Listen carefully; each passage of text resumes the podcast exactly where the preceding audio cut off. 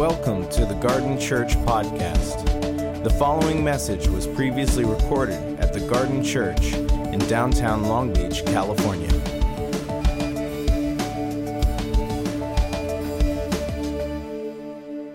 Um, I want to talk about a riot in Ephesus. Okay, so Acts 19, I preached this in 2014. I'm going to preach it again. It's a little variation because I, I, I, was reminded of this talk last week, and I just felt this is a timely message for us, and, and it's a priority. I listened to a woman preach. Her name's Eleanor Mumford. She's the first, uh, her and her husband started the first vineyard in the UK, and she's 70 something. Um, and when she preached, she spoke like a general speaking to her troops, and she had so much authority. And I walked away having a massive crush on her. I told that to my wife and to her publicly because uh, she was just this firecracker woman. And she is overseeing the global vineyard, releasing vineyard movements in Chile and the Himalayas, like just seeing God move. And I was just so moved by her simplicity of like coming back to the basics.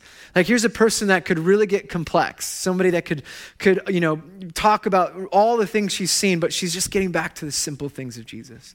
And I feel like this text is one of those. So let's let's talk about what happened 2000 years ago when there was a riot in Ephesus and see if there's any implications for us today, 2000 years later, and what what God might want to say to us through that story. So Acts chapter 19, we'll start with the end and then we'll go uh, back to the beginning and work our way through like a Quentin Tarantino film. So verse 23 about that time, there arose a great disturbance about the way. And the way is the phrase that's used to describe the Christian movement in the first few centuries um, because they, they lived a particular way of life. And so they were called by outsiders the way.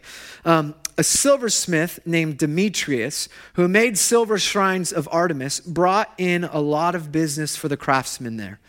He called them together along with the workers in related trades and said, You know, my friends, that we receive a good income from this business.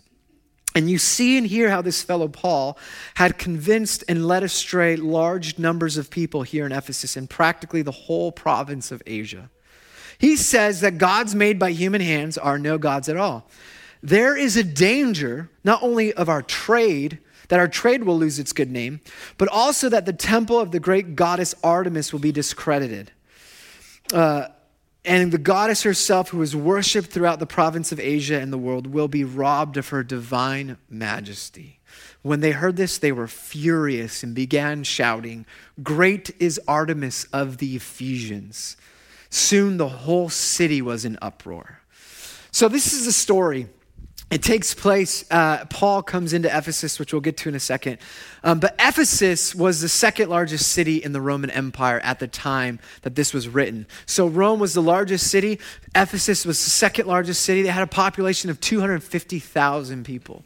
Um, and to, to, to recognize what's going on here, we need to understand that this city was wealthy, it was influential, it was a trade city, it was a place of diversity and spiritual influence. Ephesus operated with a pagan worldview. They constructed their lives and community around the worship of the goddess Artemis. Artemis was the representation, the god of their pagan lives that represented success, security, and comfort. It, uh, she represented, represented financial provision. She was the goddess of fertility, of health, of sexual pleasure. So, this was the epicenter in the Roman Empire for the goddess of sexual pleasure, of success, of financial prosperity, of health. If you wanted to get pregnant, you would worship Artemis. She was the goddess of fertility. Are you with me? So, in that pagan context, you organized your life around worshiping the pagan gods. You, the way you saw the world was that there were gods in charge of various things in your life that you had no control over, like your, your, your business, whether it would rain or not, whether you would be successful or not, whether uh, you would have conflict or not, whether your kids would survive. So, in order to find success in the world, you gave time, energy, and money to the various gods that had power over those things. Are you with me? So, the story begins uh, with this riot because to be Ephesian was to worship Artemis. It was completely connected. And so the Artemis, the temple of Artemis was one of the seven wonders of the ancient world. It was a temple built on 70,000 acres. Um, every year, we have historical record of a, 1 million people flooding into the city of 250,000 to worship Artemis in her annual festival called the Artemisia, where they would um, basically have uninhibited sex with temple prostitutes as a way to connect with this goddess of fertility, health, success, wealth, and financial blessing.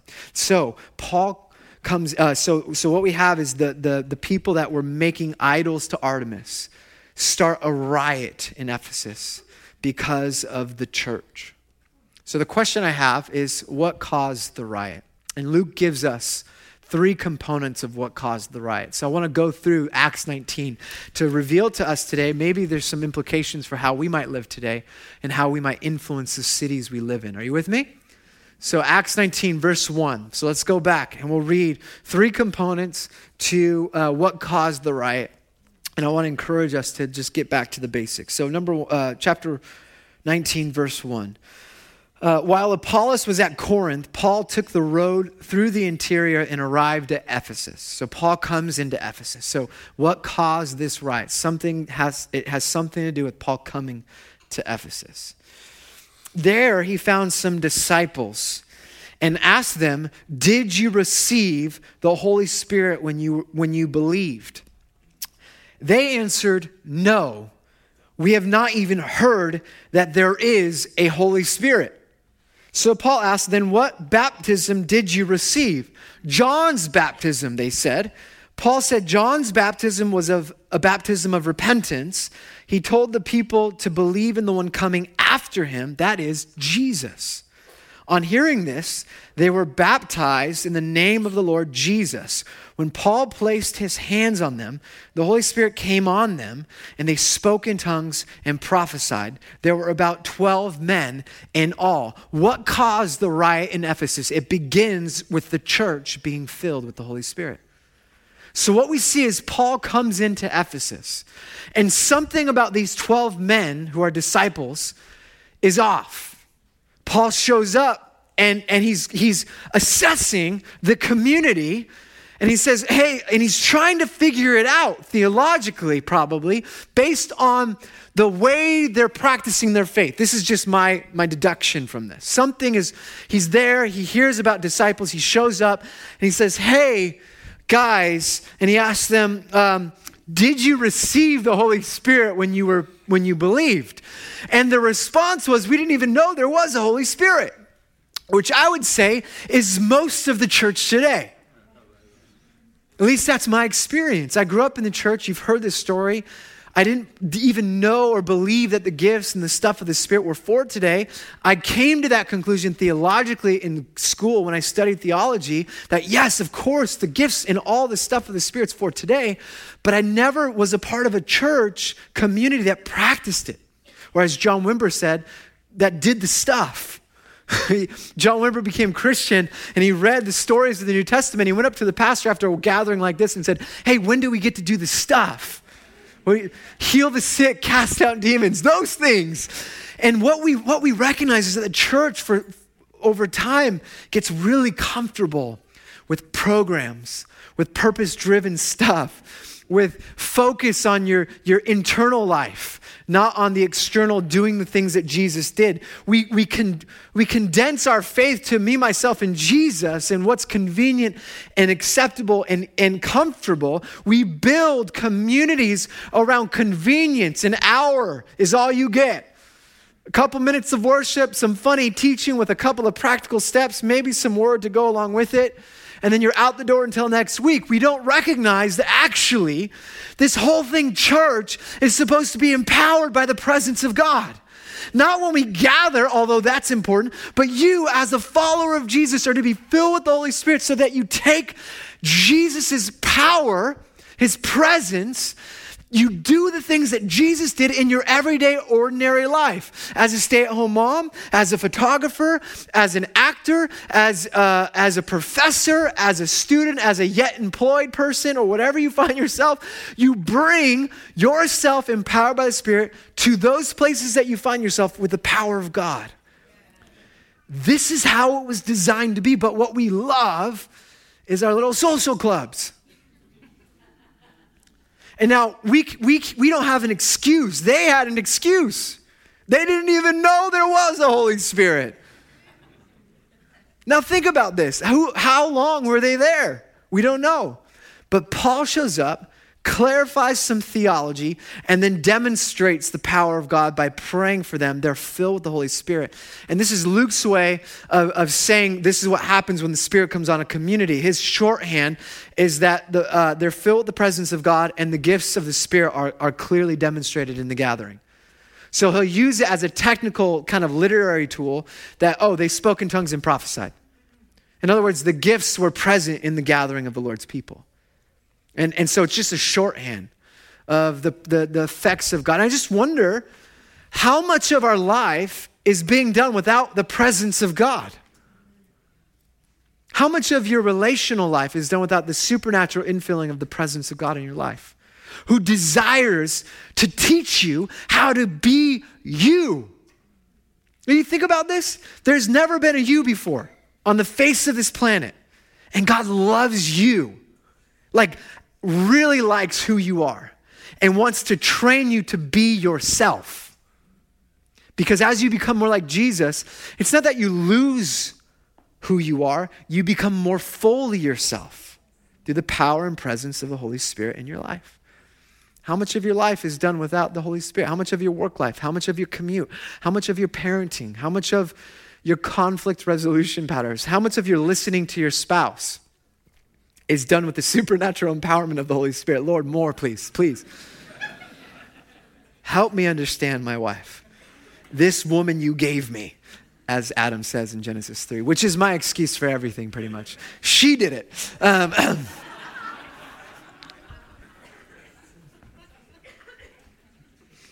Holy Spirit, we want more of the Holy Spirit. We got to be people of the presence of God. Garden Church, we have to be filled with the Holy Spirit. Paul was saying in Ephesians 5 be filled with the Holy Spirit. And it's a continual present verb. Be, be continuously filled with the Holy Spirit. Keep on being filled with the Holy Spirit. We have to be people marked by the presence of God. We are the only institution anointed by the presence of God to, to, to cast out demons and to heal the sick and to continue the life of God wherever we go. This is, this is the hope. Jesus handed off his life, his ministry, his mission to the church, a bunch of ragamuffins who some of us are struggling with sobriety, and Jesus wants to fill you with his presence to be freed from that addiction, freed from that anger, freed from that uh, disconnection, freed from that self hatred, freed from that insecurity, freed from those diagnoses that have been over your life to operate as a son and daughter, as a child of the Most High, through the, the relational and the indwelling of the presence of God. Are you with me? What was the right? Number one, the church was filled. What caused it? The church was filled with the Holy Spirit. Let's keep going. Um, let's keep going through the verse. So, what, what else happened? Check this out. So, um, Paul, the 12 guys are filled with the Holy Spirit. And then it says this Paul entered the synagogue and spoke boldly there for three months arguing persuasively about the kingdom of God. Now, this is so cool because what you see throughout the, the, the book of Acts is uh, the continuation of Jesus' life, ministry, and mission. So Luke in the Gospel of Luke will say, this is, this is what Jesus did. These are the things that he did. And here's how he did it. Almost every time it says, if you study the book of Luke, Jesus did what he did through the power of the Holy Spirit. Then he dies, he's raised from the dead, he, he, and before he ascends, he talks about the Spirit coming to the church to empower the church to continue to be a witness to the ends of the earth. And then the book of Acts takes off, Jesus ascends, the Spirit comes down, and guess what? The church actually does the things that Jesus did through the power of the Holy Spirit. So Paul is in Ephesus, and what you see in Luke's gospel is Jesus would go into a town Go to the synagogue and proclaim the kingdom of God. So it's just, hey, this is Jesus just continuing his mission. That's what you see. Are you with me? And then it says this But some of them became obstinate and they refused to believe and publicly maligned the way. So Paul left the synagogue he took his disciples with him and discussed uh, and had discussions daily in the lecture hall of Tyrannus. This went on for two years, so that all the Jews and Greeks who lived in the province of Asia heard the word of the Lord. Isn't that amazing? But check this next part out. God did, this is a new category, extraordinary miracles through Paul.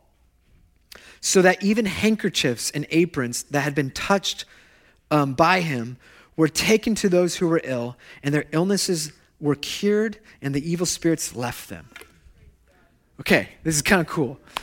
Because you don't read about Jesus praying or touching aprons or handkerchiefs and people being healed. People touched him, but right here, what we have is Paul is doing the things that Jesus did. He'd go proclaim the kingdom, and then they kick him out. So he's like, I'll just take this to a philosopher's hall where that was totally normal. Greek philosophers would come in, they would rent for a couple hours during the day halls to discuss their philosophy with disciples. So Paul follows this tradition and proclaims the word of the Lord, and the word of God spread throughout the whole province of Asia. And not only so the word of God is spreading, but also People are being healed, sicknesses are leaving, and those that have demons are being liberated and set free. That's the ministry of Jesus, even to the point where it gets a little creative. Remember in John, he says, Greater works than these? Here's one of those greater works. Somebody had imagination to say, hey, why don't you just touch this and pray for this and we'll see what happens? And stuff happened. That's kind of crazy to me. It's a little weird. I know people have abused that in the past, but this is in the scripture. So people had creative imagination for what was possible in the power of the Holy Spirit.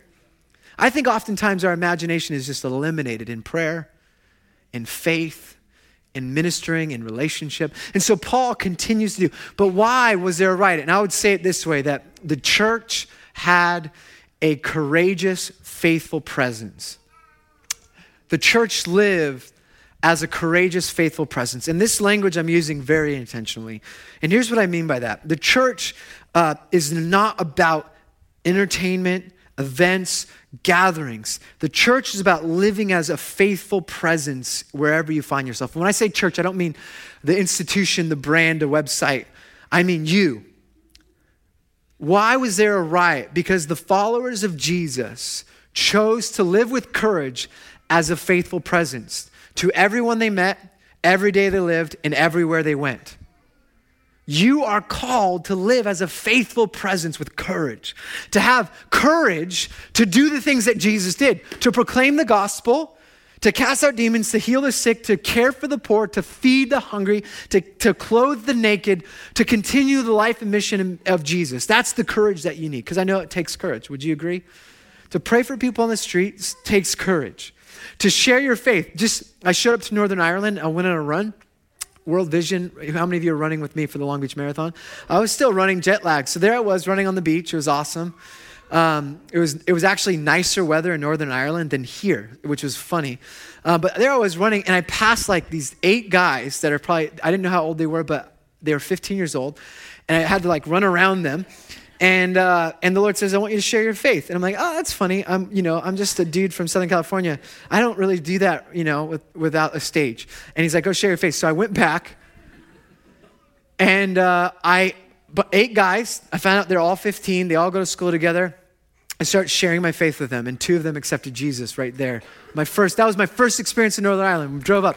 But, but this is what, it took so much courage, even for a professional pastor but that's what we need. And a faithful presence, you could use the word intentional presence. You can use the word missional presence. I don't like the word missional because what we do is we, I used to love the word missional, but what I realize is it almost treats people like projects. And our goal is not that they come to faith. Our goal is not that you have a word of knowledge. Our goal is not even that they get healed, but that you demonstrate God's love. A loving presence to your workplace, to your neighbors. I need it right now for my, one of my neighbors. Don't be yelling at me when my kid's playing outside. All right? He, he worships Jesus Christ. You don't need to use that word.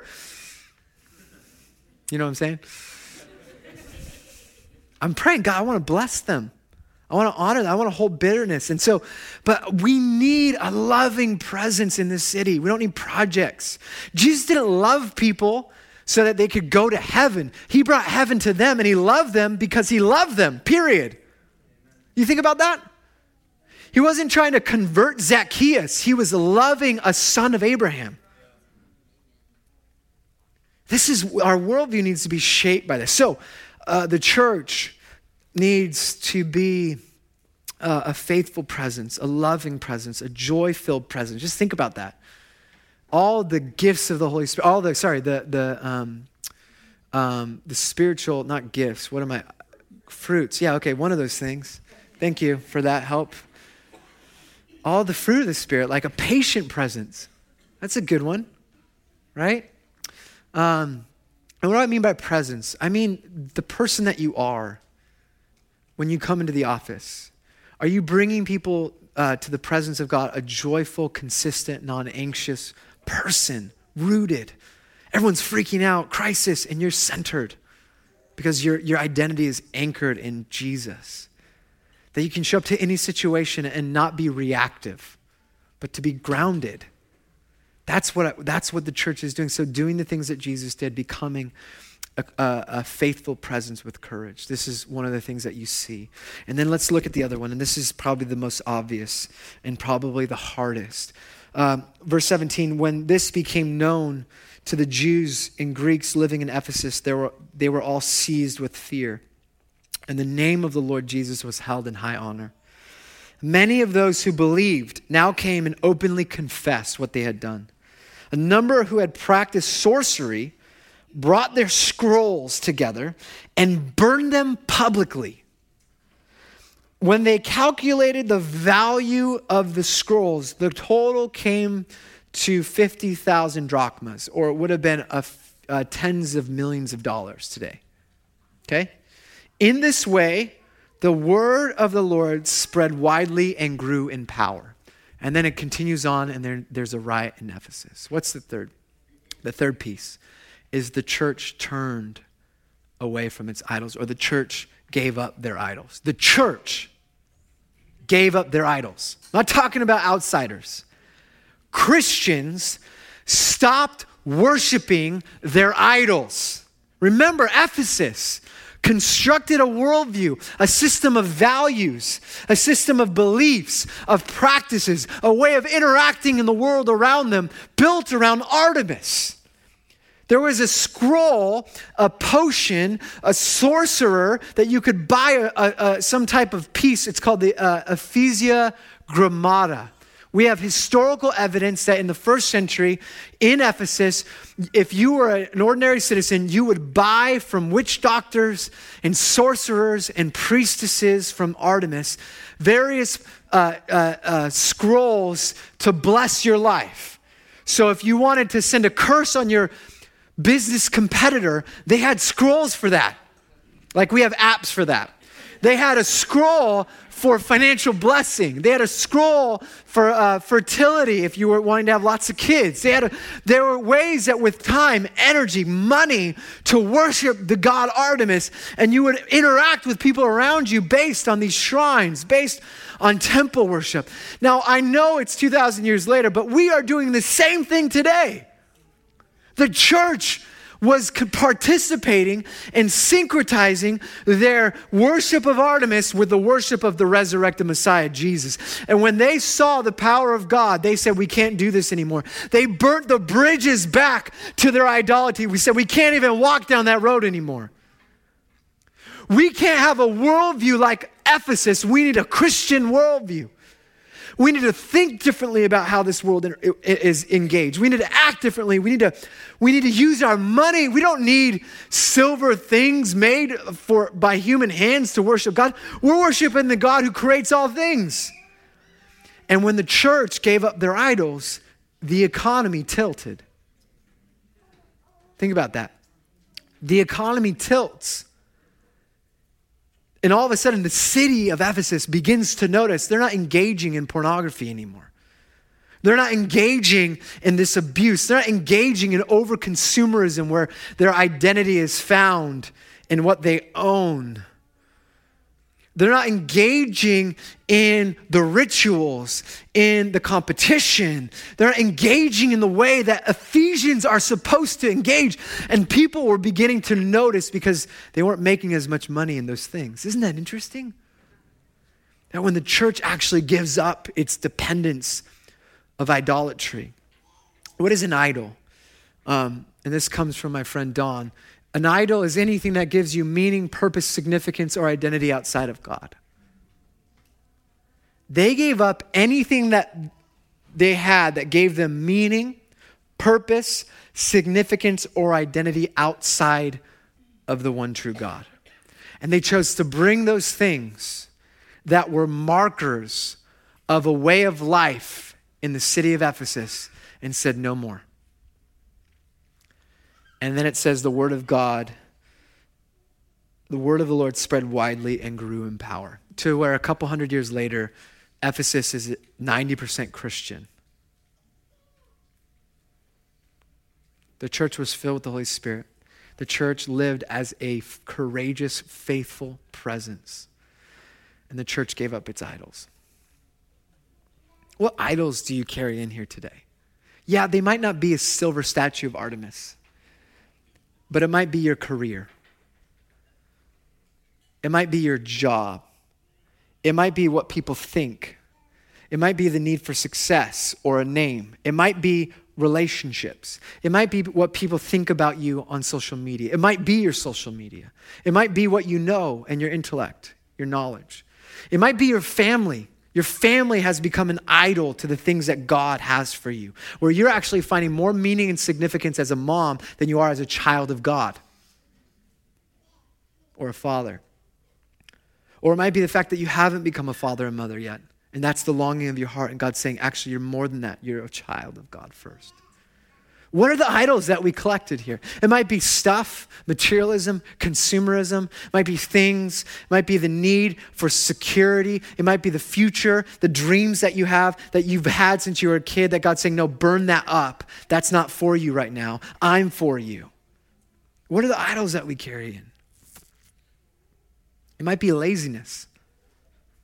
It might be just escape that God's calling you to contend for life and you're trying to coast through life?